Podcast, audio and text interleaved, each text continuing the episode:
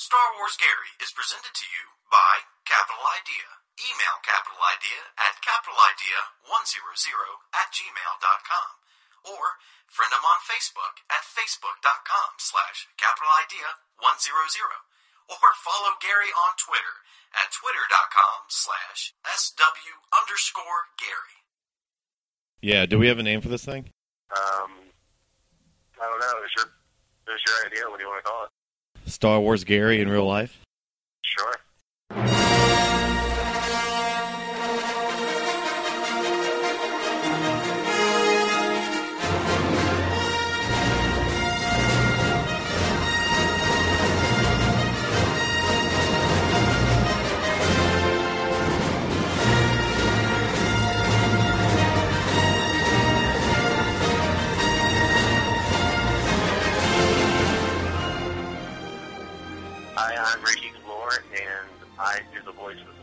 Of Jack, Darth Vader, Lando Calrissian, and Roger on the Rebels. And uh, I'm Eric Hunter, and I do the voice of Kevin, Gary, Mark on the Rebels, Grand Grand Maul Tarkin. Grand Paul Sarkin. Grand Maul Tarkin. and this is episode one of Star Wars Gary in real life.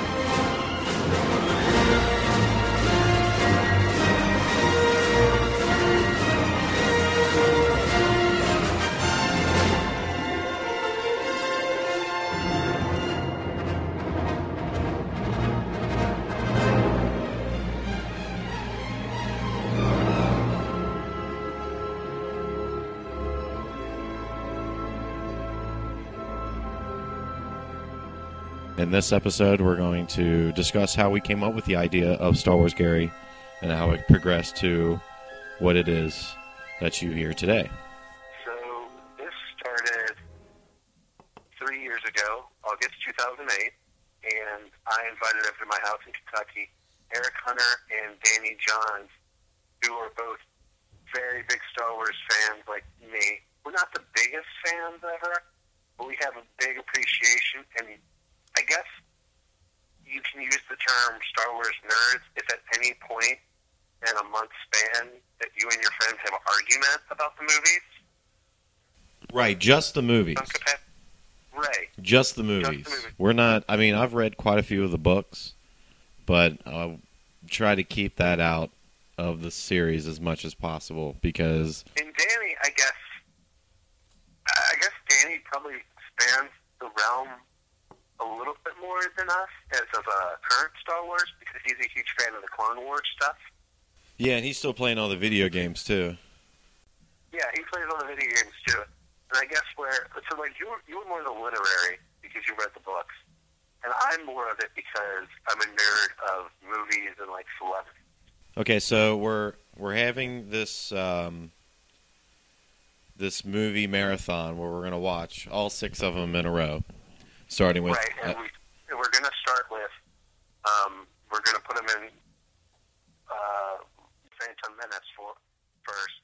And this, if you remember, this wasn't because we wanted to watch them in the order they were supposed to be. Um, so the reason why we started with episode one and wanted to do one, two, and three was not because we wanted to do an order. It was because we knew it was going to be a very long night because each movie is about like three hours, like two hours and 45 minutes.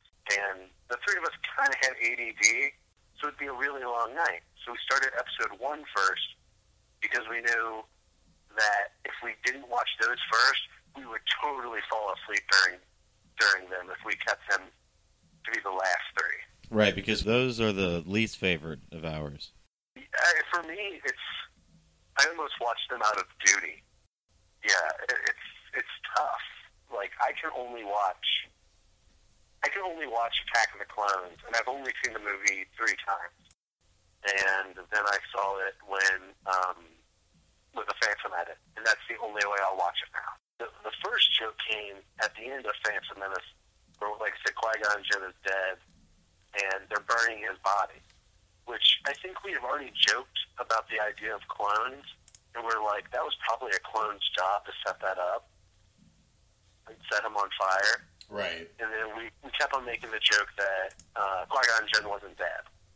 that they had set him on fire, and kind of like a Monty Python thing, like I'm not dead yet. So this is three years before Robot Chicken episode three came out, where they do, uh, where they make fun of the end of Return of the Jedi, with them burning Darth Vader on Endor, and he's not dead yet. Um, which goes to show on anything uh, that we've done or anything they do, great minds think alike. And a Star Wars parody is a Star Wars parody. It's not the most genius thing. Whatever's funny, it's funny. And something interesting I just said, and uh, I watched Spaceballs for the first time in a long time.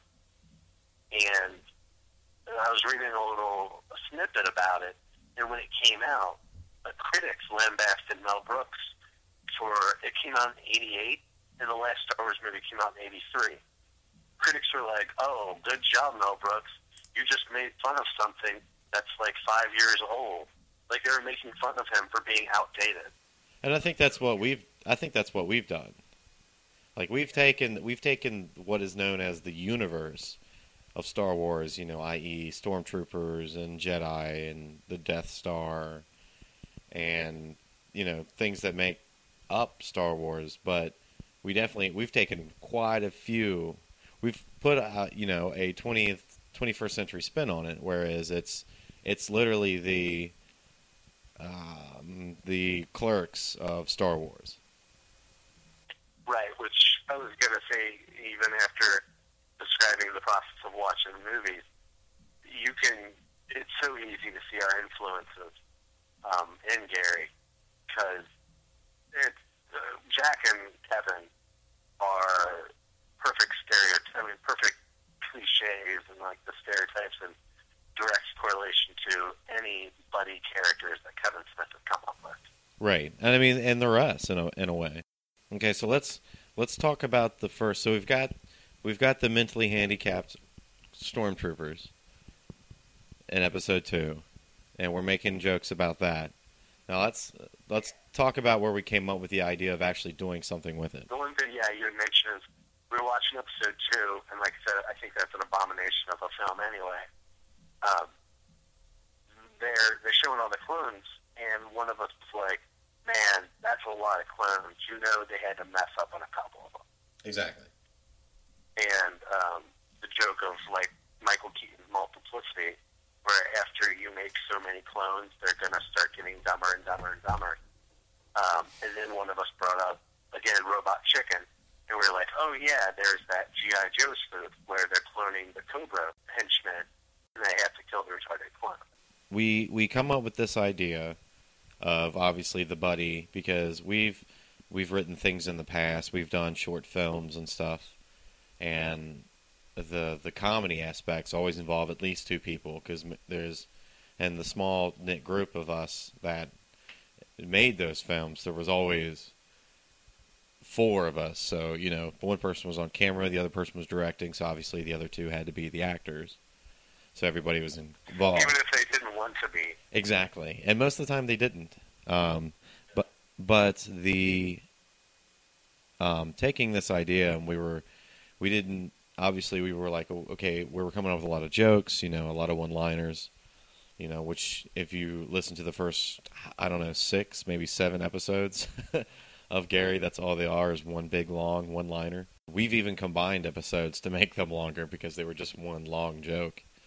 Um, but uh, so obviously we couldn't film it, um, and since Robot Chicken was such a big, uh, popular show at the time, we decided that maybe hey, we could do some stop animation on our, on our own. Uh, a guy who was very early on with helping us was uh, Nick Prince, who's a very good friend of ours who uh, does professional filming and has filmed things with us. Uh, he's very good, very professional, and he's hilarious too on his own. But he started helping us. He was going to uh, help film the stop nation, but then talking about doing stop nation, kind of claymation again. Uh, he was familiar with it. He had good equipment, so we all decided. And I had a shit ton of Star Wars figures from the '90s, where I had a, uh, a trooper figure and uh, a Han Solo as a stormtrooper figure and a Luke Skywalker as a stormtrooper figure, that we had enough stormtrooper figures that we could use. the the idea originally was to just get a regular video camera, and um, through you know computer software, we were going to just take pictures as we went along, and we were going to put the whole thing behind a green screen. That way, we can superimpose, you know, ep- you know, flashes of- the Death Star. We can do shots outside, things of that nature. Um, because the first episode involved Gary going outside looking for the, the pool on top of the Death Star. The first problem we encountered was how do we keep them from falling down? Because taking the pictures is very tedious. If you move them just a little bit, and the next picture you take, they look they just look weird. They don't look the same. So we came up with using clay and sticking them to soup cans, which soup cans wouldn't move easily. And then when we did need to move them, like turn them left to right or have them walk forward or backward, it was. And I forgot that. So the original idea was not only would Gary, the retarded stormtrooper, sound different than the other two, which the other two don't sound like anyway. They're Eric and I. But Gary would significantly sound different. Was I had a a biddable stormtrooper figure, and we do see it retarded looking. It would be perfect for Gary because we already thought, well, the figure, that, the character that's going to move the most is Gary. Right, because the idea was to get him up and dancing and spinning and twirling and flying like a TIE fighter. ex- ex- which we haven't used that joke in a long time actually. Um, Yeah. but I mean, I guess Gary's evolved as we gone on. So we we do this, and it probably takes us three days. Um, what do you think? Eight hours total. If not longer with recording and then refilming things. Oh yeah, Because then- we had then, to- like I said, the first the first problem was making sure that the figure stood up and didn't fall over and stayed in place. The second problem we found out very quickly was, unlike Robot Chicken, who uses 12 inch fully articulate dolls in a huge stage, which we were using a kitchen small tabletop, right. yeah, with a wall. Um, we found out in Eric's apartment, which It's had pretty. to stay up while we were filming so it would move, which Eric was living with his girlfriend at the time, so it was like, hey, don't touch the figures. Right. Yeah. It was very. We weren't able to use that kitchen table for for a while. Yeah. Um, so the second, yeah, the second problem we came up with was, oh, these five-inch figures aren't articulate whatsoever.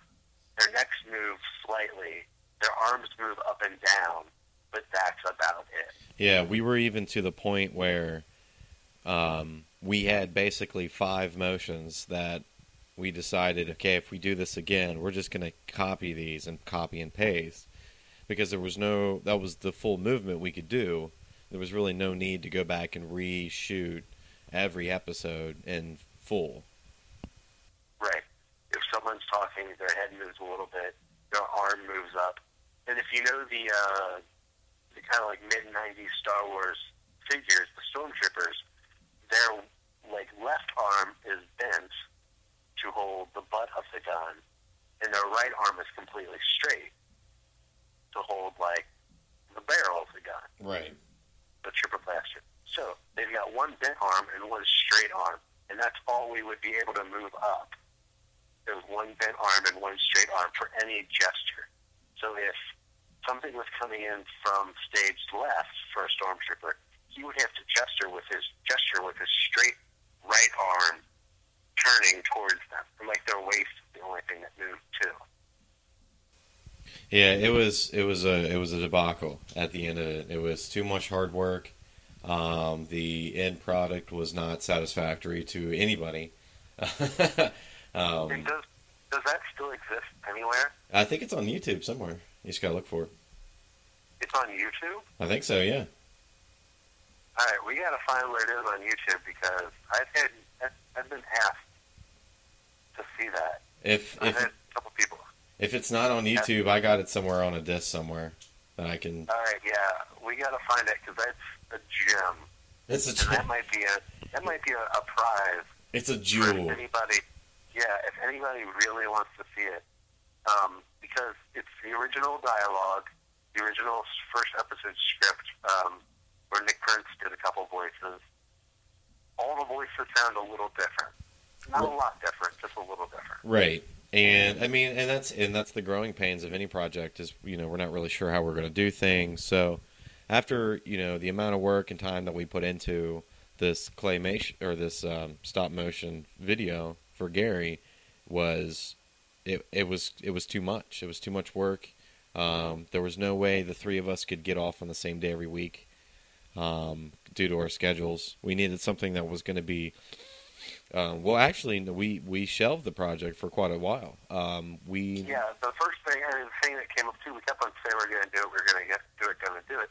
We even moved all the stuff over to Nick Prince's house, where we were going to have a separate room to do it in. We just never did it, and I think in our minds it was like, well, we know it's never going to be what we want it to be. so why keep trying? Try? Right.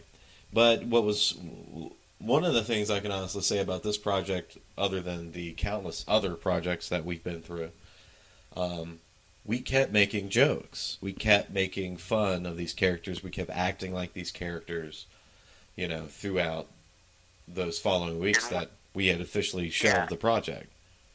And one thing that happened too was, um, so like Eric said, we kept on making the jokes. Like it's not like we were ever going to quit talking about Star Wars anyway. Well, of course. It was always it was always prevalent in our mind that it was like, oh, here's a joke. Wow, you know what? That would have been great for Gary. Right. But then we would also always come back on, yeah, well, we should do it, but how are we going to film that? Exactly. Like if we had a if we had a joke about um about uh we, the big joke we had for a long time was we even said it at our friend Danny's wedding, who was at our original Star Wars marathon, was about the Death Star, Oh, which is a, a completely separate Death Star that, compri- that was comprised of the Deaf Stormtroopers. So like retarded Stormtroopers would be made, of course, um, Deaf Stormtroopers would be made too, and they would be housed on the Death Star. right. We kept on saying this to our friend Shay, who does uh, the voice of New Gary, and in our original introduction, the first episode. We said this to him, and he thought it was the funniest thing ever. He's like, "You got to do it." He's So- like, "If you ever, if you ever really do this project, you have to do that." Yeah, so it came down to the point of we were starting to look for other outlets. Um, Red versus Blue, uh, we're a big fan of, so we started looking into possibly doing kind of like a, a computer game and recording it of Battlefront. Uh, we looked into that. Uh, we looked into, um, I think we looked into animation like through Flash Video, and neither nobody that I know of is even remotely talented in such a I guess now is considered an old technology is Flash. Um, so we again, it's it stayed shelved, and I I think wasn't it I who came up with the radio? Yeah, um, a lot of jokes have been made uh, between us that were like, "Well, we're recording audio. We could always just do audio." And we tossed around like a lot of ideas of doing mock things, like what if we did porn on the radio? Like that was mentioned too before even starting to do Star Wars Gary as a real radio show. And we're like, oh yeah, who would want to listen to sex on the radio instead of watching it? I would. Right, which was actually a project that kind of for a while. Um, but we looked at too, looking at this the history of Star Wars, both being kind of nerds. There was a Star Wars radio show. Like Oh. as much as we joked about a Star Wars radio show, we're like, well, you know, they actually did it. So Yeah. this isn't that far of a stretch. There was a for real, yeah, absolutely. They, I mean, since radio was so big for so long, I mean, there was Superman radio shows, there was Batman, Star Wars, and actually the yeah, Dark Shadow, Dick yeah, Tracy. Yes, and I mean even the the Stru. I listened to the uh, the original cuts of the Star Wars, like official Lucas Star Wars radio shows, and they're really good. Um, it's it's kind of the same idea of reading the book. You know, it all depends on how well it's written. I guess you could say um, character personality comes through the person's voice a lot. Um, Well, and Anthony Daniels was the only of the original cast who did it, right? yeah, Okay. and Well, um, that, I, I know you listened to it when we threw out the idea, we're like, well, what if it was a radio show? Yeah, so I started doing a lot of research. Um, I started listening to a lot of radio shows of all kinds comedy, drama, uh, mystery, um, just to get the. I realized very early that there's not a lot of documentation on the quote unquote radio show, um, especially nowadays because it's considered a dead media, which kind of boggles me, especially with you know podcasts being as big as they are and um, recording, you know, Dateline and putting it on, you know, a podcast and people downloading it, like things like that. That boggles my mind how radio shows radio shows aren't really that popular anymore.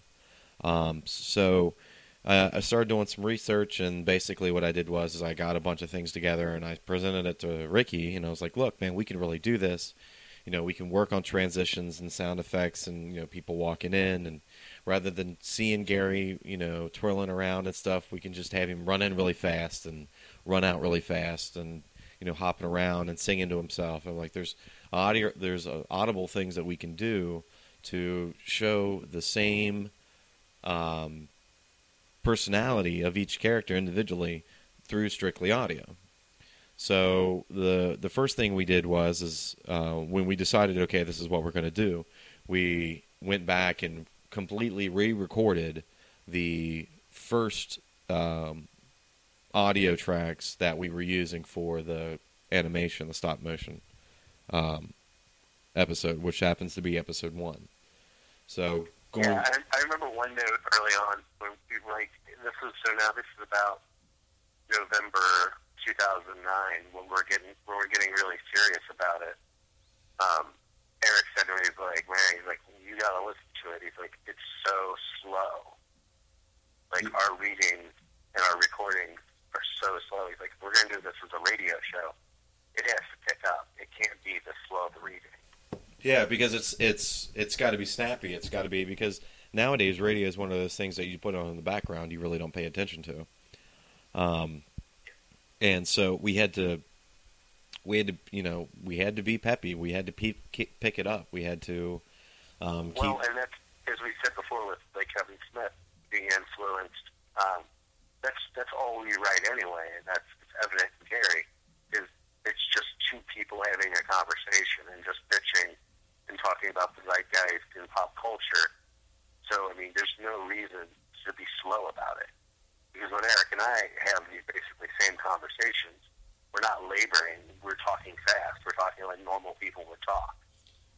Right, and a lot of that, I mean, it did happen with us just reading our lines, but I mean, editing was a big thing too. Um, constantly, we listening to two lines, just trying to figure out how much dead space needs to be in between for you know that would seem fit for a regular conversation. Because I mean, that's what we're trying to do. We're trying to replicate regular conversations, and it's it's difficult. It really is. I mean, it's it's sometimes I'll sit here for hours listening to you know the same you know 30 seconds trying to figure out what the hell's wrong with it only to find out that oh um, this guy should have cut him off on this line you know and things like that you can't really write in a script.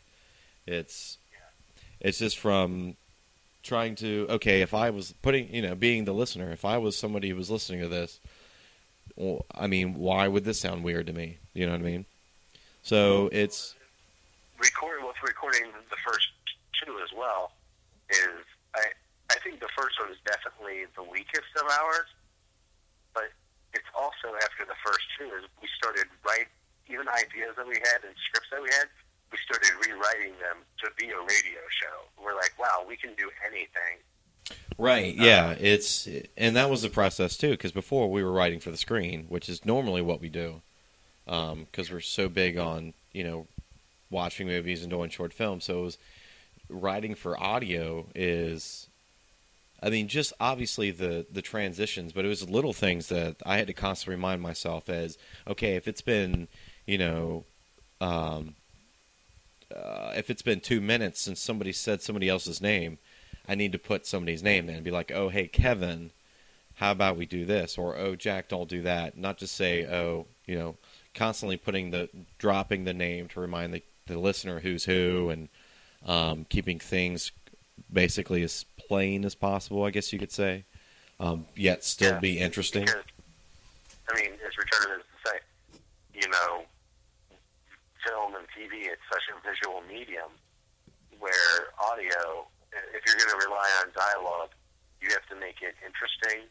And if you are going to have something that makes someone go, wow, I can almost see that, like a Gary gag of him doing something goofy, it's like you, have to be on it. You can't you can't just have Gary come in and Gary then. Like you have to have them address Gary and what is Gary doing because you can't see it. Right, and it's and I mean the easiest way to do that is just to set up the expectation. You know, write the character for who he is, rather than um, obviously uh, my character um, is, I would say, a little bit more cynical uh, and not more willing to just talk about things rather than do, mainly just because he doesn't want to do them, regardless of what it is. Um, So first off, you wrote the first episode. yes, Like you wrote the first episode by yourself. I think a a couple things here. Yeah, uh, I, I, 2008. Right. So I think a couple things here and there that we had talked about are in there, but that was 100% you. And like any pilot, the characters, except for Gary, aren't that distinctive. Right. You find out, you find out that Kevin's been there a little bit longer, and Jack just got assigned there, and that's about it. So you have a little bit of authority with Kevin over Jack, but not a lot. True. So as so as I started writing them, and then you started writing episodes, I thought Jack was more of a let's shoot first, ask questions later, like kind of like spontaneous, which can be construed as maybe not that smart. You'd rather get into a mess and go, oh, I I messed this up. Um, let's find a way to get out of it. Womp womp and Kevin, Kevin kind of being, I guess it's for me it's laziness, but he wants to be more planned. right? Yeah, but it's also he's kind of happy with the status quo. It's really Jack who kind of riles him up for anything. And if Kevin ever does get adamant about something, it's because Jack has like edged it out of him for a while. Right. kind of, kind of breaking him out of his shell because Kevin honestly was fine standing guard and doing what he was doing. So I wrote Jack as kind of being dumber. Now, when you were writing them, you wrote Kevin as being dumber and Jack kind of being meaner. Yeah. We kept on going back and forth of trading off who they were. I think it's because neither one of us wanted to be the dick and be like, well, my character's smarter. Well, honestly, I don't think uh, we really knew. I mean, those first couple of episodes, we were just writing to write them, you know, because it was like, okay, we found this new baby, let's play with it, you know. And I don't think it was until closer to the end of the first season where we actually sat down and were like, okay, we really need to define who these people are as we continue because we just can't have you know, you know, one episode, you know, Jack's the nice guy and Kevin's, you know, Asian. You know, we just we can't do that because then it's there's no consistency. If we're not going to be consistent with the plot, we need to at least be consistent with the characters. Well, and then yeah, because we don't have any really, we don't have any strong, continuous plot that goes through. Um, I think we're a little bit more now that we have kind of a loose plot. Right. But one thing, one thing we definitely both knew, even by half the season, half of season one, is that there is more going on with Gary than we know. Like that was definitely so, something we both knew. Right. That Gary's obviously the the the the the beta or the alpha of the three of them. You know. Yeah, e- and even though we had a joke for a while between the two of us, and then one of our other friends mentioned it was the show is called Gary, but there's like three episodes where he has like one line, but he's the wacky neighbor that comes in. so why is the show named Gary? It's really Jack and Kevin, which our one friend uh, Nick Hyens, he had mentioned he's like, why is the show called Gary? So then I think it's um, a new urine. We addressed that where Yeah. Jack and Kevin talk about if a, if a show were to be about them, what would it be called? What would it be ca- called Jack and Kevin? And then and the uh, the bipartisan way to figure this out would be well, we'll call it Gary. So so none of us, so neither of us are happy. But which in reality we, in reality we called it Star Wars Gary because we thought Gary was the funniest character. We thought the show was going to be about him, and ended up not being. it's hard. It's hard to write last, and that's something we both said um, after writing Gary for a while. When we were like, well, we need to incorporate him more. We're like, you know what? It's hard writing Gary saying more than like two lines. right, because before he was just the comic relief, and now he's Right, and now he's becoming a very vital role in the, I guess you could say, the Triforce of characters that we have that drive the story. Like um, the Christmas episode, there's a there's a huge portion of just him and Darth Vader, which I think we've always talked about doing Darth Vader, just because he's such an iconic character, and we always thought Lando Calrissian was like that really suave black dude that could pick up any chick in the world. Um, and, uh, and just so you know, the books support that Lando being a pimp. So I think that's yeah. I think that's actually a line from the book. Lando be a pimp. La- Lando be a pimp. Um, so it's because before it was like, okay, we've got Gary. He's a funny character. We can have him say funny things. I came up with this, you know, hilarious voice. Um, and but the, basically, it was just another way for us to keep writing. It's, it was a way for us to keep being, um, you know, entertained by the arts and to constantly keep our foothold. Because I mean, hell, I'm in sales for my living. You know, I don't do anything creative at work. So any way I can do something creative is it's great because um, it gets that piece of me out that I believe I should be doing. So this, I mean, when it, I believe that when it first came out, it was like, okay, well, here's our criteria. We have these three characters. It's about Star Wars. They're on the Death Star. Go. And we basically were just like, well, I had the storyline about something funny that I thought would be great in a script. but I'm going to put it in a Gary episode, but I'm just going to make it about Star Wars now. You know, but Right. So you go back when to 2008 the marathon when we watched uh, Star Wars, then Empire, and then Jedi. Uh, my friend Danny had the DVD box set that had both versions, the restored 90s version with all the added scenes and stuff, right, and it had the original versions as they were originally released, which I didn't own. I'm very upset that I don't own. It's just I hate shelling out the cash for it. right, especially with the No. Blu-rays coming out. So let me get me started on that. All the shit he added to Jedi, and he couldn't add the scene of Luke building the lightsaber. Dude, I'm going to buy the Blu-rays just to get that scene. I'm not going to lie. Oh, you're sick. I hate you. I don't even have a Blu-ray player. My brother has a PlayStation 3, and that's the, like I've talked about getting Blu-ray just because I have that to play him. So, but Right. anywho, so we watched Star Wars, the first one, New Hope, which was not originally called New Hope when it was released. Um, just called Star Wars. Uh, there's a scene where the stormtroopers walk in uh, into the uh, command center, and one of them hits his head and goes, "Ow!" Oh yeah, the the blooper from when they're going in looking for Han Solo and Luke, but it's just it's just C-3PO and it's just uh, R2D2. Yeah, R2D2. Yeah, there's like six of them come in, and like the third one to the left hits his head on the doorway and goes, "Ooh," Right. which Was Gary. cuts out. Yeah, Gary. Which that that was the, the big part of it was like, you know what? Even if they're clones, they're people. Like they're gonna mess up. They're gonna have thoughts of their own. They can't be completely mindless. Which I mean, yeah, they can be. They're clones. They should be completely mindless. But I mean, even even so, I mean, they're still human. So it was we. So the idea of Gary is that it's taking place within the original trilogy. Um, just the, uh, the way the season one sets up, it's a new whatever.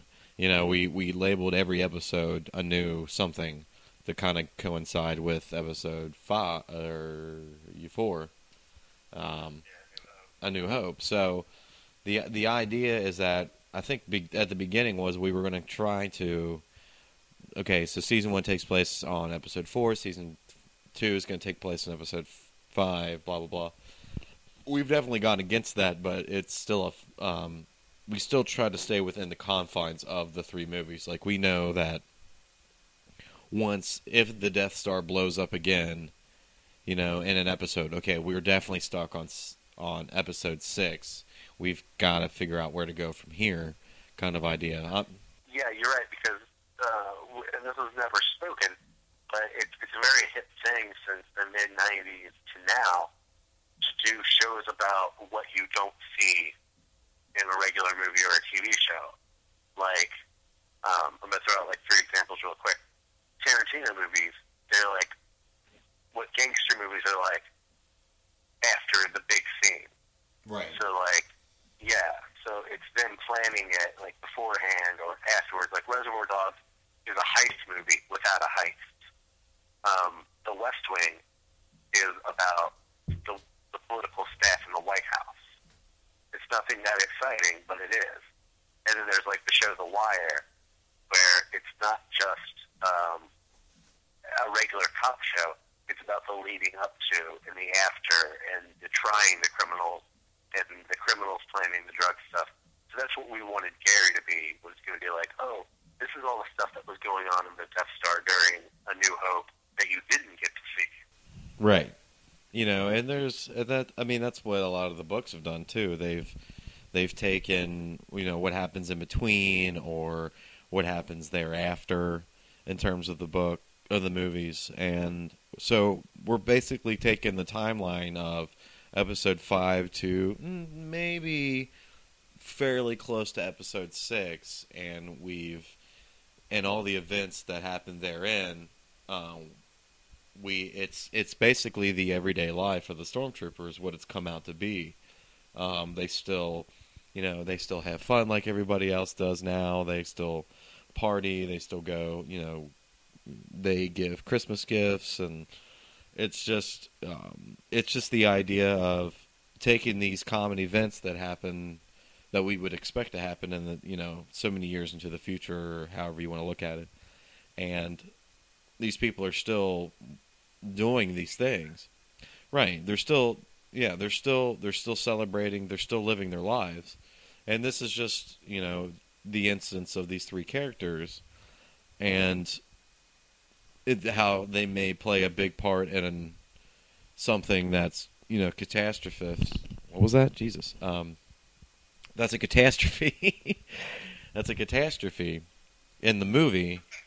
Catastrophe. I'm old. Uh, I'm so old.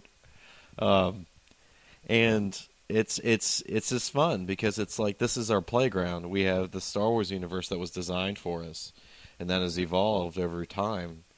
And it's it's fun to sit down and be like, okay, we've got these characters. What would they do when nobody else is watching? You know. Yeah, and I think a, a big impetus for the uh, uh, for the series is that the dark side really isn't that evil. It's just what they do. Right. You it's like they understand that they're a part of the machine, and they. It's kind of like the um, Dark Knight with the Joker, where he's talking to Batman. He's like, "I exist because you exist." right. Um, and I think it is, I think that's in chapter eleven, where Dark Darksaber says we can go back to doing what we do best. Right, and then um, Jack says, "Well, what's that exactly?" And he's like, "Yeah, I'm still working on that too." So yeah, it's, it's, it's not like that's. I mean, it's all absurd because it's like making them human and they're not. It's making Darth Vader. It's making the Empire like it's a nine to five job where it's like, well, I got to go clock in my evil hours. Well, yeah. Well, eh, I mean, because I mean, basically, Lucas based, from what I remember, you know, the Empire off the the Third Reich. For I mean, a lot of it anyway. Um, and it's it's kind of funny because there was, I mean, there's there's stories and books all the time about those guys who were you know working for Hitler, working as a Nazi or as an you know an SS or something, and he was literally working the nine to five, you know, clocking his card in, you know, Exactly. You know, and it's the same idea, but everybody gets a little silly. Even those guys, you know, even they have fun and so it's not saying that this is, you know, um, influenced by any kind of Nazi regime or uh, anything like that. I mean, not that I know of. Uh, not that uh, I mean I'll, I'll shave my head. That's just because I don't like messing with my hair. Shave your head. True. It's very true. head before skinhead. Um, ew. Um, but no, it's it, it it really is. It's the it's the okay. The cameras aren't watching. Okay, here's what I really want to talk about. You know what I mean? Like it's and it, and it's fun. It's a lot of fun. We we have a lot of fun with it. I think I do. Yeah, um, and so the, so to get the process of the first episode airing uh, on iTunes and on the website in January 2010, um, come Oct- so Danny's wedding, it was almost a year later after the initial idea, because his wedding was was it in July or was it August? I think it was July because it was after I Okay. started selling. So So right after, just almost a year later, from uh, 2008 to 2009, that's coming up with the idea. We still haven't done anything with it. We're still joking about it. And at Danny's wedding, we're Shay is saying about the Death Star being hilarious, and we're still making even more jokes about it. About the next month, Eric and I got together and we got serious about it. Said, "Yeah, we can really do this." Researched radio show ideas. We're like, "Well, we got to sell it on the Foley." Which that's the sound, that's sound effects to make it like someone coming into a room, the sound of them walking, someone picking something up. That's the hardest part, but luckily we won't ever have to do any actual Foley. The internet's a huge database for all these sounds. Freesound F R E S O U N D dot com. Um, we use for all of our our sounds. Which, by the way, I was supposed to tell you. I don't know if we're supposed to actually um, credit the the sound effects that we're using from that site to the authors because we're not. I mean, I'm not really too concerned about it, but if it comes down to it, that'll be fun. Trying to go back and. okay, now. Well, I mean, Now, when he wanna- was walking go, in, You want to go on a bigger scale? You want to go on a bigger scale? sure. We're, we're doing characters from Star Wars, non-original characters. Sure, they are. You're telling me that Lucas had a retarded stormtrooper running around on the Death Star? I, you know what? I fucking guarantee it. He'll re-release his first fucking three movies and digitally put in a retarded stormtrooper named Gary. background. Named Equal Gary. opportunity stormtrooper. Yeah. well, we'll deal so, with it. Um, so yeah. So then we're like, you know what? This is a doable thing. We can write whatever we want. The radio show, we don't have to limit our imagination to anything. We have an idea. We can write it. We can record it, and we can figure out how to do it. We're not bound to having to show anything, which is great because then, what's evident after like the first five episodes, we don't have to just write jokes. We can write a beginning and a middle and an end to a story. right. And I think the first biggest uh, evidence of that came with the opening of Cloud City, Sky Sky Chopper 12, Really? because I think that was, I think when we, when we did that opening, that's when we were like, oh, we can do openings. It doesn't have to do anything about the show, and the opening can almost be like in its own little world by itself. Right, because before that. we were doing the, the the the intro crawls is what we were doing, basically. We were basically telling people what they're about to listen to. Right. which is kind of boring. You know, it's fine for the first episode setting people up, but when you're not doing it and seeing that the scroll of the words, it's boring. You're going to listen to the episode. You're going to hear what happens. Why do you have to hear a, a vocal narration telling you what's going to happen? Exactly.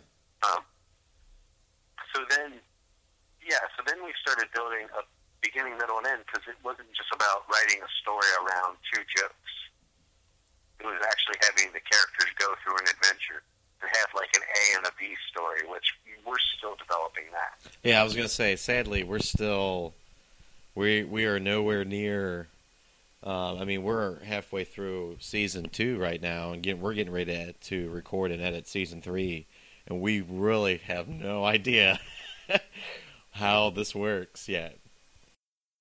Yeah, we're still coming up with uh, a formula for scripts, which will be interesting because season three will feature the first episode written um, or co-written not by the two of us, which will be uh, written by Danny Johns, who was with us in that original marathon.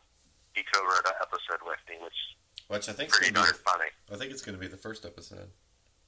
Uh, I think it's going to be the first episode of season three. Yeah, no, yeah, I do think it is because I like it so much. I almost wanted it to be in season two because uh, little known fact, I'm probably the biggest fan of our radio show, and I hound Eric. I hound you all the time. I'm like, when are you going to edit that episode so I can listen to it? I know, but I thought that was just because I'm lazy and I've got like tons of other things going on. I didn't think it was because you liked listening to radio shows. Oh, I love listening to our show. I'm such a fan because uh, you know. Uh, so get them back on track with season one. We wrote all the scripts out from probably August 2009 to January to when we premiered the first episode. We had about 10 episodes for the season, and then we realized we didn't want to do all of those episodes in the first season. Right. Um, so we uh, jockeyed around, like Eric mentioned before, Jedi Mind Trick, and oh, there were two scripts. It's about the episode's called A New Jedi Mind Trick, but the first part of that was about Hoth, and there's something else in that episode, and I can't remember what it is for the life of me right now. But those were two separate episodes, and we were like, well, this is just two two single jokes. We can put them in an episode together. And so the actual three part season finale that was supposed to be for season one is now three part season finale for season two. And we, after editing the first few episodes, we got we had so much fun recording them and then throwing them up online. We were like we were writing episodes as we were recording them and then we got so invested in those episodes, we decided we wanted those. Yeah, um, it was. It was. making those season, season two episodes. we were working in a frenzy. I mean, we um, the episodes that we were writing were either you know great, ready to go ideas, or they were ideas that need to be polished but still were doable. And everything was so good that we're like, no, we can't wait. We got to throw this in here. We have to throw this in there, and um, keeping to a tight um, episode schedule, I guess you could call it, um, helped in the fact that it's like, okay, well, now we're going to do this one because this correlates with this, and then we're going to move on to the next one. Oh Jesus! I got to quit drinking beer when I do this. Um, what are you drinking? Beer, uh, just Miller Lite. Miller no, okay. I'm Bottle poor. or can? It's a can. Okay.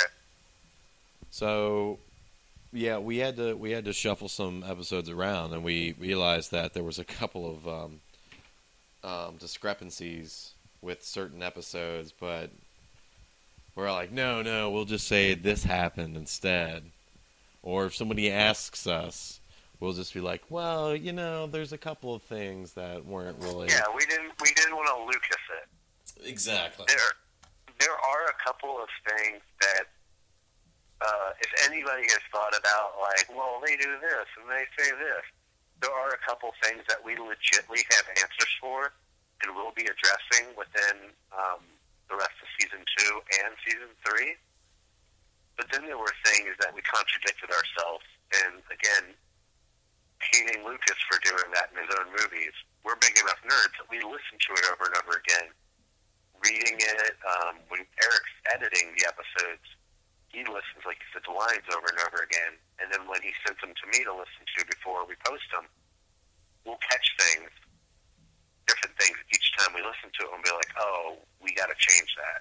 And that's mainly and that's mainly due to just writing so many episodes out, not knowing where they're going to go, but still writing in a progression and then like okay, we'll put this one here and we'll put this one two episodes later, which it should have been the other way around and things like that and um, it was all conscious decisions that we had to make. But I mean, it's like anything else. I mean, there's going to be issues. There's going to be with anything that's as big as Star Wars Gary is. Um, there's going to be people that are going to find mistakes and flaws in it. Yeah, and um, characters situations and ideas and jokes are heavily influenced by things that give Eric and I boners. Very. Like things that we're nerds about, not just Star Wars. Um, like I said before, Tarantino things come in. Um, I don't know, have any Kevin Smith references come in? Um, I'm sure they have. If like, just wait. Well, I don't think so. No. If they haven't, I think the biggest homage to Kevin Smith stuff is just uh, Jack and Kevin, because they're very kind of like Dante and Randal, or T.S. and Brody, Right. or uh, Banky and Holden. In every other like movie that is made. Yeah, or in Loki. I, I think even probably more Loki and uh, Bartleby? Yeah. yeah, because Jack's very Loki. Like said, he's very shoot first, ask questions later. Right. and uh, Bartleby's Sage, and very much Kevin like. Uh, so yeah, love Tarantino um, influences are in there, and if you can catch the references, I think that's hilarious because I know that's the stuff I love. Like watching Mystery Science Theater 3000 and hear them tell a joke that like I only know is so gratifying. Because they wrote it just for you. Yeah, that's yeah. If you pick up on a joke and no one else gets it, like, oh, you didn't get that? Yeah, yeah, because you know it's one of those things. Like I said, Mystery Science Theater 3000. You're watching it and you laugh, and like the five friends around you don't laugh. They're like, "Why was that funny?" And then you explain that to them. It's not going to get them to laugh. But you it's feel empowered. that- yeah, it's great that they made you explain something wow.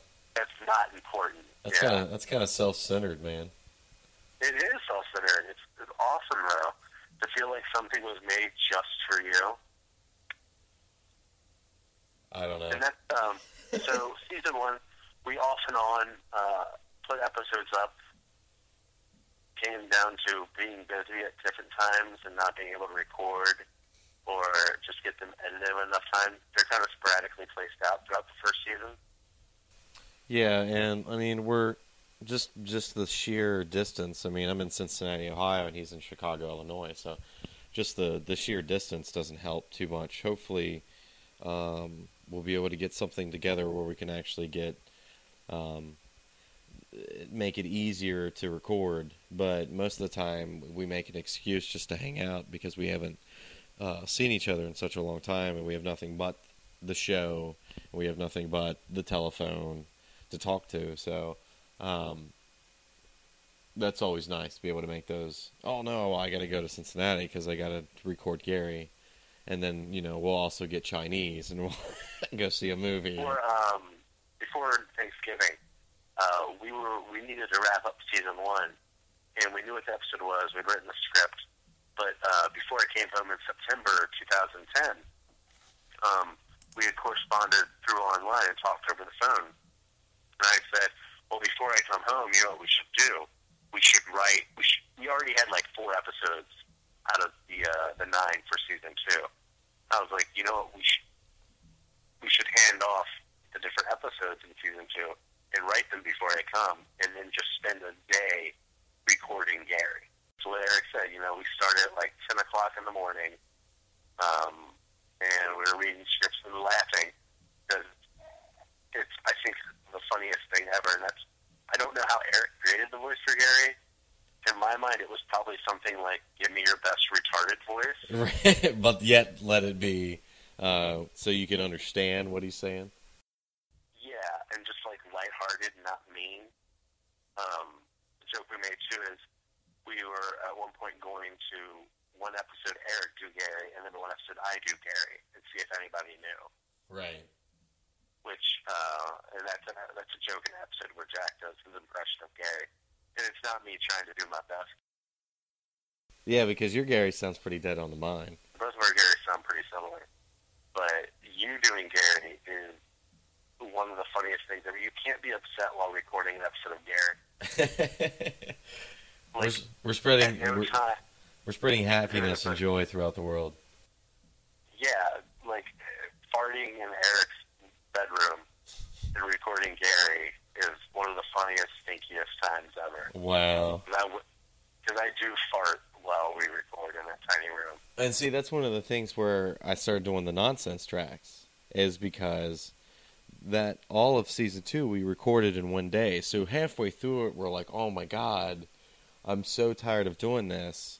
But we've got so many more episodes to go. Like this character's weighing on me, and um, I'm having problems um, just dealing with it. And we decided to uh, put those tracks on there just to show it gets ridiculous. It can get absolutely ridiculous when we're doing it, and it just uh, I thought they were great because one, it reminds me of like how you know crazy we can get in terms of just doing the same things over and over again, like running lines and running lines and running lines and running lines, and then actually getting up there and doing it and not remembering your lines and not reading it right, and it it's I mean it's it's work, but I'm having it's it's a lot of fun. Well, then it's also it's a great example of how we come up with stuff to write. Exactly, because that's that's one of the big things that we do. Like, um, say, you know, one of us will come up with an idea, and then the other person will be like, "Ooh, oh, and we can do this," and you're like, "Oh yeah, then we can do that," and it's everything. It's very back and forth. It's very bouncing ideas off each other, and I guess that's, I mean, that's how we've always worked. The and and do we get you know the perfect product? Of course not, but I mean, we uh, we have a lot of fun doing it, and I think you know it's getting We to get a little bit closer each time. yes. We're holding hands now. Well, that's you know, it's just about throwing ideas back and forth. We mapped out like season one and two almost completely one night in uh, an apartment Eric was living in in his garage where there's a ping pong table. It was very cold, and that's where Eric would smoke during the winter, so he wouldn't have to go outside. We turned on his iPhone, pressed record, and for probably an hour and a half, outlined all of Gary season one and two, like what what, what jokes we wanted to do, what stories we wanted to do, what characters we wanted to bring in.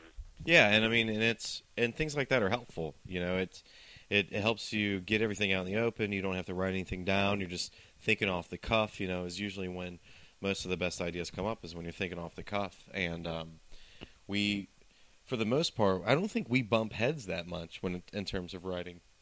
I mean, I might think that something of yours is absolutely retarded, and then you know counter with something that's equally retarded, and then we take the lesser of two evils. But So yeah, uh, Eric and I don't bump heads when we're writing. Like none of us, neither of us get like so angry at each other. We're just like, you know what, fuck it, we're not working on this anymore.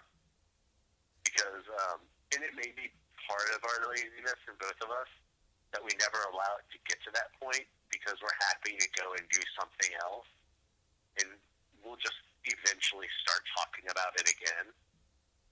If it ever does, maybe get kind of boring or semi-heated, which doesn't really. I think most of the time it's it's we get to the point where it's like, okay, that's not funny. Let's drop it. Let's go do something else. And then I start thinking, okay, well, and then we get to the point where it's like, well, why wasn't it funny? Why doesn't it work? Rather than you're dumb, I don't like you, you smell like feet, and then we move on. All valid points. Yeah.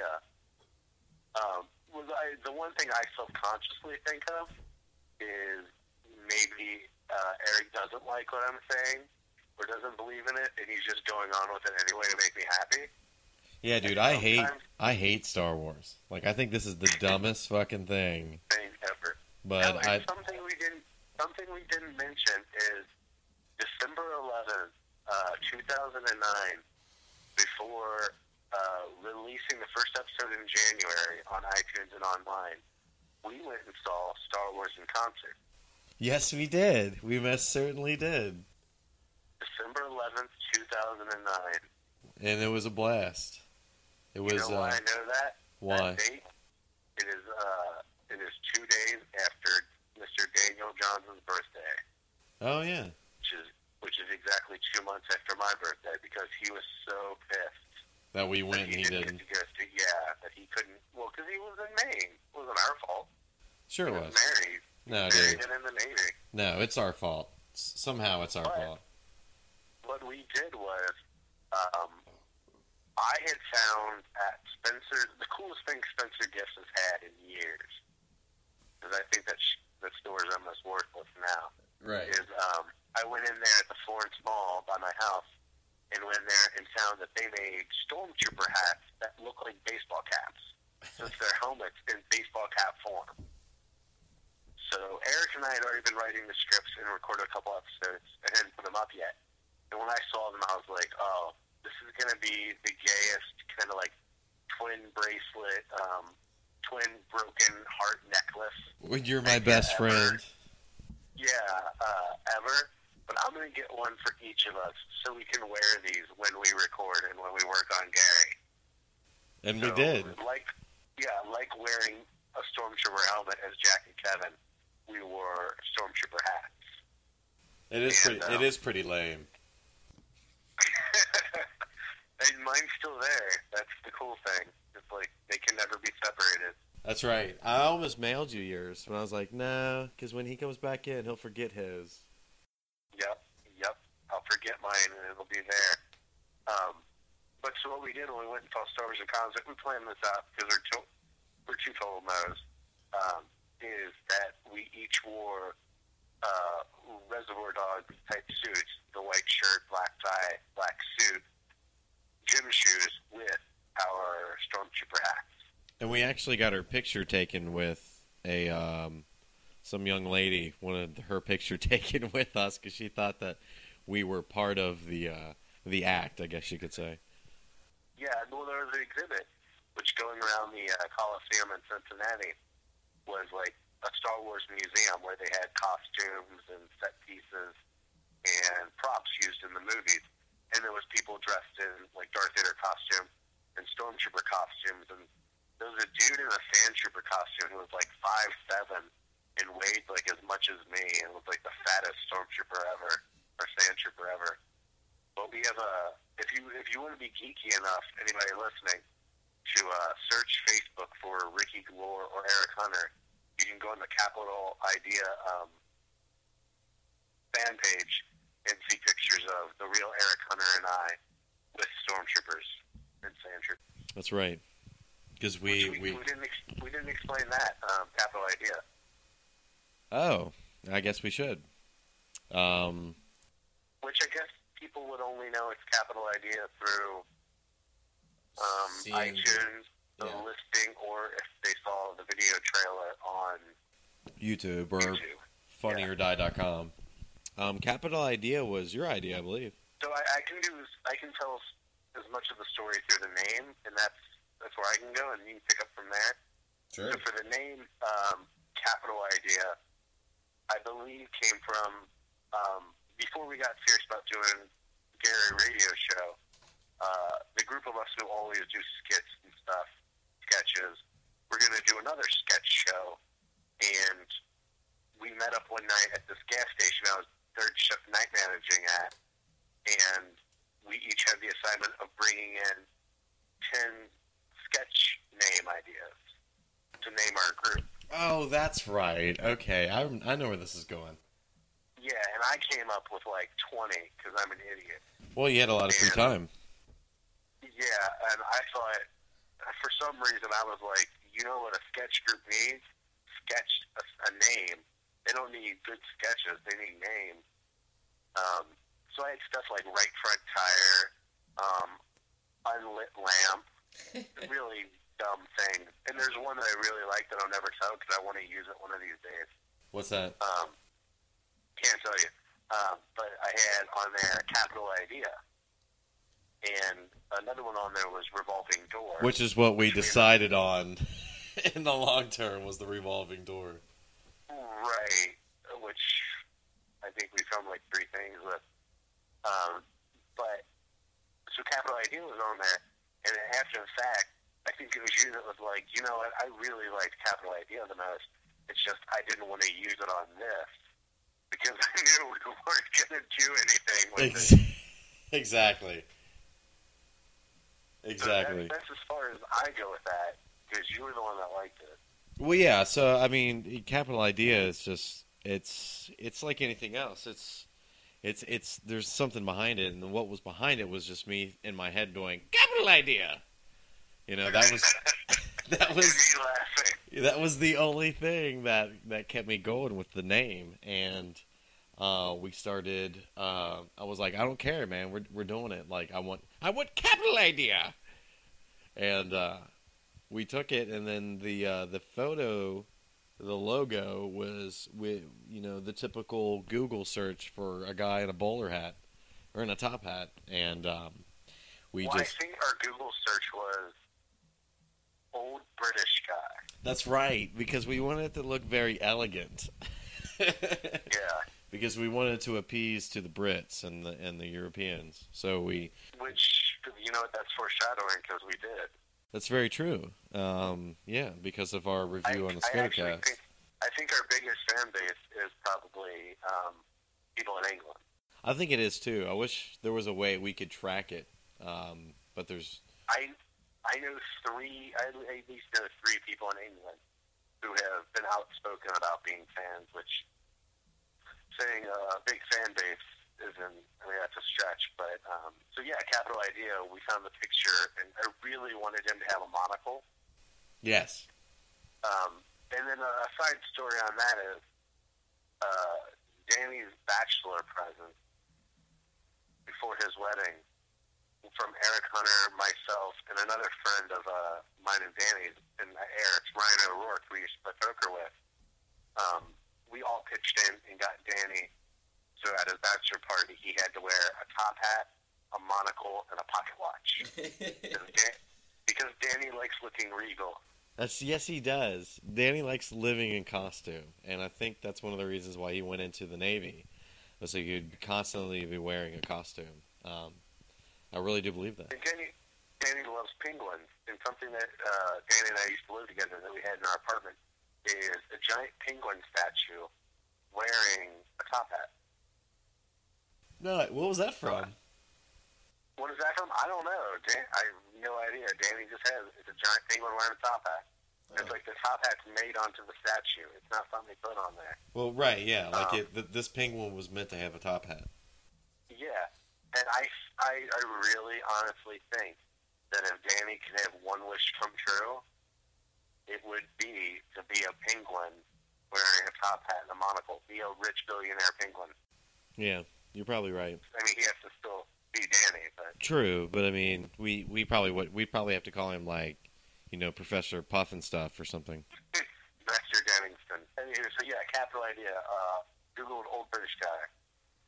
Right. So we, fancy British guy. we basically yeah we we found a fancy British guy online. We did some coloring to it um, through you know Photoshop and stuff, and we decided on I think the green and yellow was our our main one. Uh, blue and white.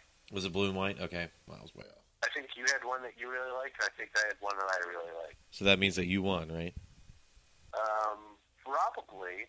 Uh, you can see all the different variations on the Facebook Capital Idea page because they're on there. But I think the one that's on the YouTube trailer and the Funny or Die video is blue and white. Okay. So I guess that would be our, because those were our first videos, so they might as well be our. I should probably go on Facebook and change that.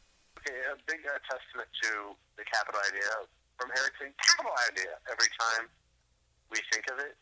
If if we can say something like that over and over and over again, and it never gets old, we're going to use it. Yeah, it's that's going to be that's very true.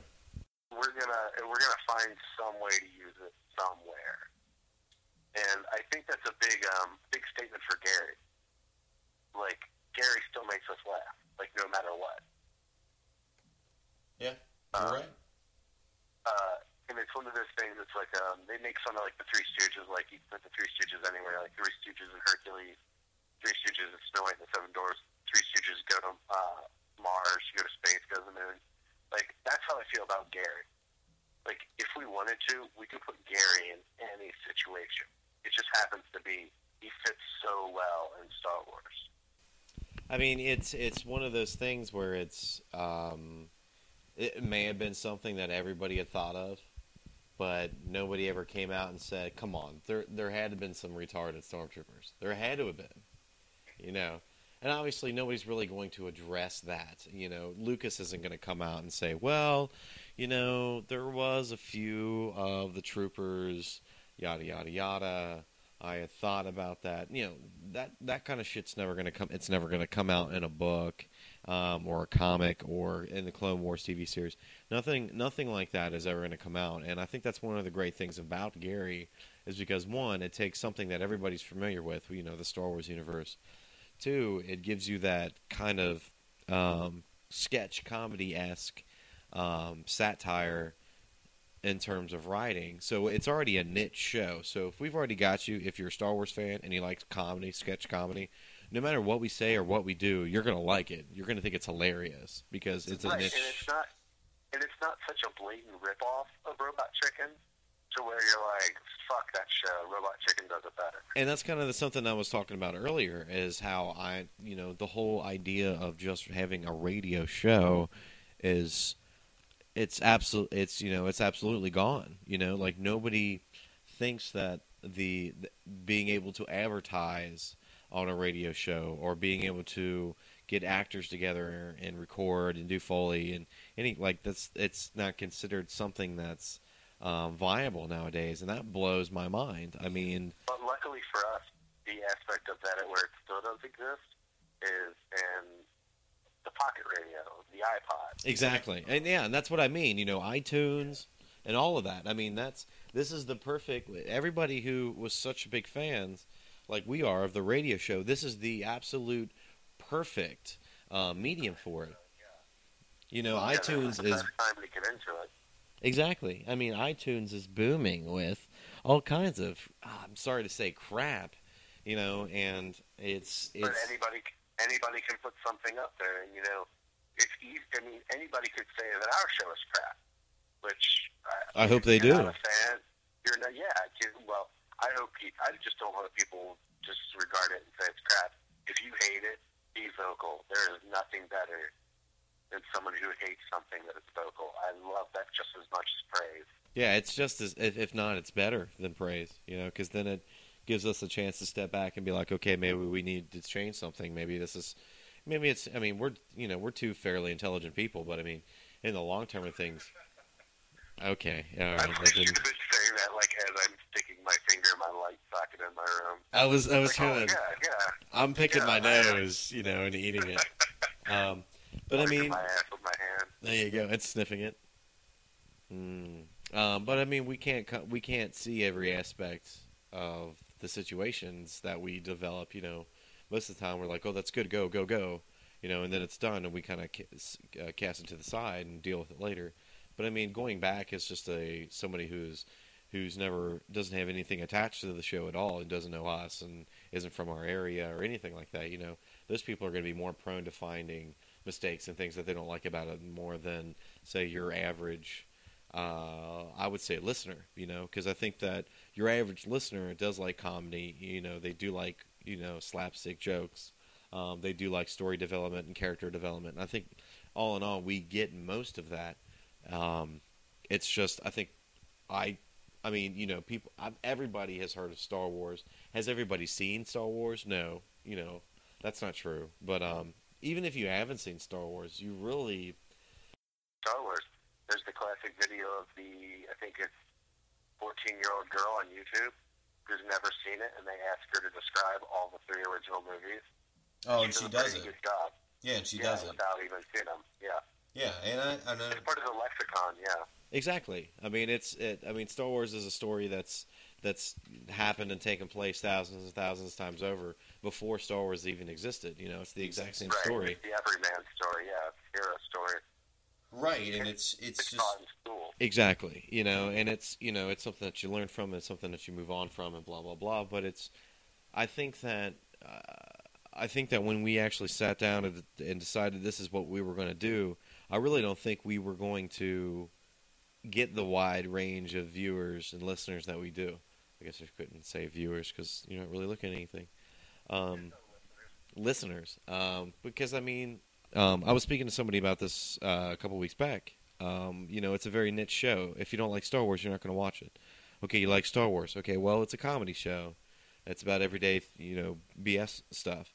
Okay, you are you okay with that? Okay, that's probably about forty percent of the population, you know, and that is your Kevin Smiths, the that is your Quentin Tarantino fan base, you know, and we're just it's. I honestly don't. now, Judd Apatow as well. Right, yeah, because he's getting pretty um, huge in that aspect in terms of films. So, but so I mean, I mean, yeah, you're right. I want people to contact me and say, "Hey, this is what I don't like about your show," but I got a really bad feeling that all in all, we probably won't get that because it's we are such a niche show that it's like, okay, you like Star Wars, you like slapstick comedy. Oh, and it's a radio show. If you're really going to listen to this, you're probably going to like it. And if you're not, we absolutely want to hear from you. Um, You're either going to look and go, oh, it's about Star Wars. I'm not going to listen to that. Or you are going to listen to it, and you may not like the comedy, but you like it enough that it feels Star Wars. So Exactly. So I mean, and we're going to have this. The only problem is, is we're not hearing from those people. So uh, we always want to make sure that you guys know about being able to get a hold of us. Um, we have a dedicated email address, uh, capital idea one zero zero at gmail dot com. Um, subject line, wherever the hell you want to put at this point. Um, used to be Jack and Kevin, but yeah, it's, we want to. I mean, now we you know our names. Right, yeah. Um, we want to hear what you think. We want to hear the good. We want to hear the bad. I think there was one um, We SWG, want to hear the facts of life. the facts of life. The facts of life. Um, I mean, I even think there was at one point where like, hey, send us your pictures of funny hats. You know, like we're we're up for anything. We we're you know we're we're excited uh, just to be doing the show. We're excited to be you know sitting here and And doing the this. big, the big thing is what you said about like send us anything. Um, I'm like I said, I'm self-proclaimed probably one of the biggest fans of the show because we record it and it's months until I hear it again, and it's like hearing it for the first time, and I love it.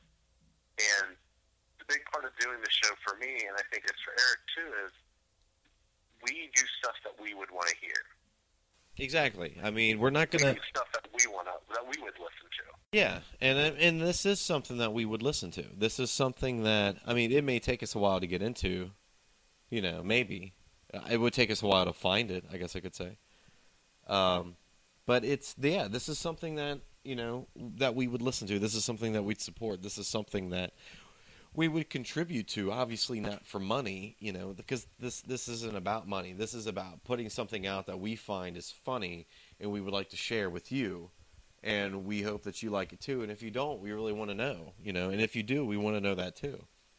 Yeah, and that's what we said about like sending things in. Is this isn't much. Uh, I it's going to sound communist. Um, this is as much the people show as it is our show. We're doing this because this is what we want. To, we would want to hear. We want to know what you would want to hear too, and what you like about it. Um, not that we're ever going to cater to anyone's opinion, That's right.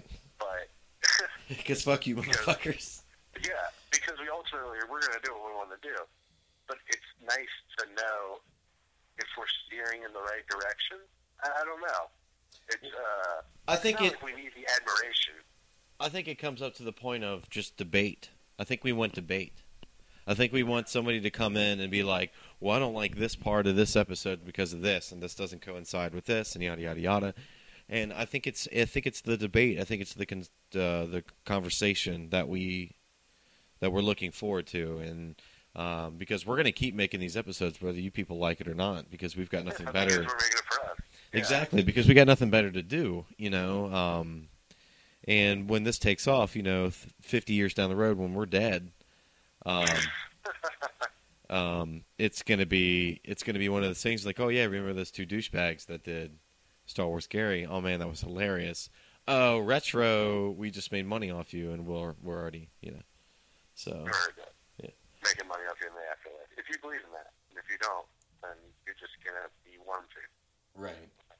Um, and So yeah, to go off that, like uh, hearing stuff that uh, something cool really happened. We, uh, as we mentioned about England fans, uh, British fans, um, probably a few months after putting the show up, January 2010, we got a review on iTunes and an email um, during our hiatus of like a month and a half between uh, new crate and a new Death Star. We had a good amount of time that we didn't release anything because we were working on episodes.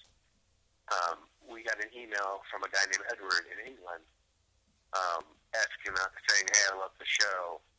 Uh, when's the next episode coming out? And we're like, oh, that dude's from England. That's pretty cool. Like, I, I guess we always knew the show's international. It's iTunes. It's just not the United States. But I never realized that it would reach that far, that was pretty cool to me. And I don't, I didn't think I did either. I mean, it was, it was. I mean, you're right. You know, iTunes being international, and you know, the internet goes around the entire world. But I mean, it comes down to the, the point of like, okay, who's Edward, and how many miles does he live from my house? Because he's a friend of ours. You know what I mean? And I think that was what the original idea was. And then you were like, no, no, man, this guy's legit. Like he really. And that's great, you know. It's it's great to, to have somebody on your ass to let you know when your shit's gonna get done. Yeah, yeah. And then, um, so that was the first kind of bright spot. And then we didn't hear from anybody. Like, that's the only person we've heard from except for our friends. And we have about an average 160 uh, downloads per episode. So we know there's more than just our immediate friends, which equals about 15. So we're always wondering who the other, other 145 are. Um, this past November, uh, 2010, right around Thanksgiving time, we got an email from uh, a group of guys uh, called Scuddercast, which do a regular podcast for the BBC show Red Dwarf.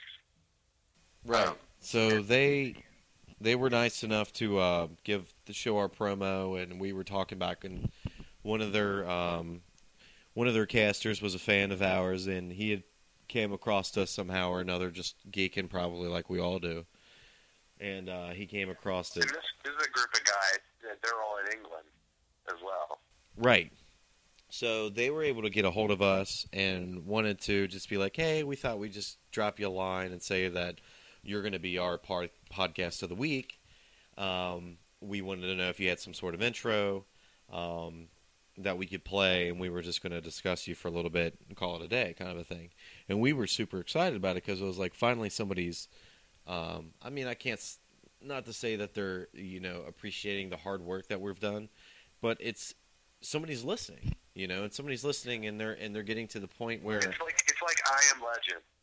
And when someone replies on the radio that Will Smith's using, it's like, holy shit, someone is listening because we have no idea. And it's weird because we see we get like 170 or 200 downloads an episode, and we're like, who the fuck are these 180 people? okay, I would never use that movie as an analogy because I think it's terrible. Um, I mean, I don't care for the movie, but the book is written by the book's written by Richard Matheson, who um, Okay, the original okay, movie was okay. was Omega Man, Let's. and it, well, he did what dreams may come, and Oh my god, dude. somewhere in time. So please, basically, we're begging you. We want to know what you guys think. Uh, we want to know what you think. So obviously, please email us at capitalidea100 at gmail.com. It was cool hearing them on the Scuddercast. Uh, listen to them if you're a fan of Red Dwarf. Um, their podcasts are like an hour long, and they're extremely thorough. Very funny dialogue um, back and forth between them. They're friends who, like us, and we love Star Wars. They love Red Dwarf, uh, and they talk about it extensively as fans. And the cool thing with them is they always do a podcast of the week.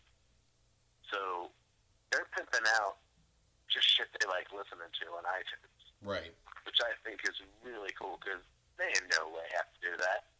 They're acknowledging that you know, they're picking something up, like for Gary. Listen to that. Um, I think it's like episode 44 or 43.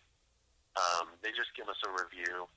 How uh, one thing they mentioned is uh, in our write-up for Gary, it's mentioned that he's Gary, the retarded stormtrooper, which we kind of dropped after the first couple episodes. Yeah, that was well. I think that was pretty much the first, the only time we ever referred to him as being retarded. This is the first episode. But uh, they mentioned that, and they're like, it may be offensive to some people, but they're not mean about it. They're good guys. Like, Gary's one of the guys. Um, he's never kind of like put as an outsider. Um, and they just they described it uh, very nice. Their review was very complimentary. It was cool to hear kind of the reassurings of things how we felt, and it was really nice on their part to include us on that. Absolutely, um, because we can think highly of ourselves all we want, you know. But to have somebody come out and be like, "Hey, we really enjoy this," Uh, we think it's really cool. Um, keep it up. So it's kind of that kick in the ass, like, hey, look, man, this this is this is proof positive right here that we need to continue to do this, not only for our benefit, because there, but to the fact that there actually are people out there listening who get a huge kick out of, you know, what we're doing. So it's it's kind of hard to say no at that point. Yeah, and the only thing I think we uh, we asked for out of getting response from our fans is um, kind of like the PBS um, telethons. It's like we want to we want you to call in and just hear what you have to say to, to keep the shows going. Because um, not that at any point were we like, you know what, if we don't hear something from someone, we're going to quit. But that was nice. In November, we were like, oh my god, Yeah, it was. like there are It was there really are neat. fans, and they reach across the pond. That is awesome. and it's a mighty big Um, pond. There's a mighty big pond. As we were saying, development of characters that you'll. The Gary universe is getting huge in characters. Not anything on the scope of uh, South Park or Simpsons, but we're having so much fun inventing the universe. Where Darth Vader, we were like, well, he may be a character that comes in every now and then, or well, Grand Moff Tarkin or Lando might come in every now and then. It's like they are part of our universe now, and we can go to them at any time. Like Kevin and Jack can be standing in a hall, and one of them can walk by and have a conversation because they're part of the team now. Right. And um, the one thing that you're going to see more development or hear more development on is the friendship between Gary and Darth Vader, which we we find hilarious. Um, how everybody kind of has their pairing up of friendships, where if Kevin and Jack are friends, Gary and Jack are kind of have this unspoken animosity Yes. And um, which is almost their own relationship, which is funny. And I think that Kevin and Gary, uh, Gary sees Kevin as like the big brother, Yeah. And that's a very unique um, relationship to begin with. But to have Gary pairing Gary up with Darth Vader, um, you really can't go wrong. Yeah, there's just, there's these weird levels, as you said, like with uh, Kevin and Gary. It's almost as if like Gary kind of wants to be Jack to Kevin. yes. Yeah. Like he, he would he would love to be the guy that's always standing next to Kevin. Um, Yeah. Not that Gary would ever do anything, because you you see what happens when Gary gets threatened by anybody. Uh, he'll take care of them. Oh yeah. Uh, so, so he'll never he'll never do that to Jack. 'Cause like I said, they're friends. If, when push comes to shove, Gary's got Jack's back. Yeah, I mean he may not agree with him half the time or all of the time. Or understand. Oh yeah, his thinking, his line of thinking, but it's definitely uh, there. There, there are those loose connections between the two where you know if certain situations came back, every came up, everything would be okay. You know, but yeah. yeah, Um, and then so like like pairings like Grand Moff Tarkin and Darth Vader. There's a pairing there too, even though we haven't explored it that much. Um, Lando and Gary apparently have this relationship yes, they do. that we don't know about, uh, which is hilarious. And uh, I think that's what I love about the show the most, is because Star Wars has such this unifying, these unifying relationships, and so does Gary. That at any point we can take a well-known character and just make it ridiculous. Oh yeah. I mean, it's it's it's taking those. It's like it's it's taking those Star Wars relationships and putting them on like a quote to quote uh, everyday level and exploiting it to all its points available. Uh, we're to try. Gary is obviously our main project, but uh, through Capital Idea, um, we've got a lot of hits on these, which we've done. And our off time was uh, our NPR kind of spoof called CIRP, which is uh, another Capital Idea project. And then we have the Rebels. The Rebels, which um, it's pro- it's not faring the best in our listening views. Right. out of all of our other stuff, which I, I'm I'm kind of curious. I'm interested to know why. Again, email. Um, but yeah, that's, so we have three projects that are going on right now, and we're just going to continue Gary. Uh, we'll probably finish up Gary season two. What do you think by July? Or do you think earlier than that? It'll probably be earlier than that.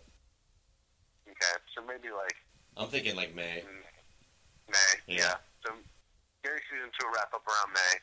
Probably take a month off, and then Gary season three. And then we'd be rolling in the Benjamins. Boom. Uh, the biggest thing, though, I think, uh, thank Eric Hunter for doing late night random writing sessions where Oh. I text you or call you or send you an email. It's like, hey, read this idea, and you're like, that's retarded.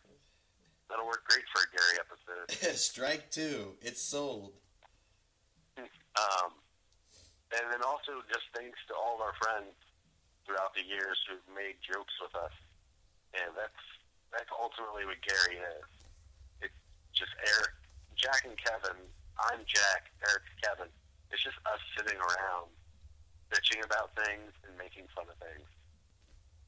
And that definitely couldn't have happened without being in school together and just hanging out with one another. Absolutely, and it's it's never going to stop either. So, but no. Uh, so thank you. Um, we hope you enjoyed uh, listening to us drone on about Star Wars Gary.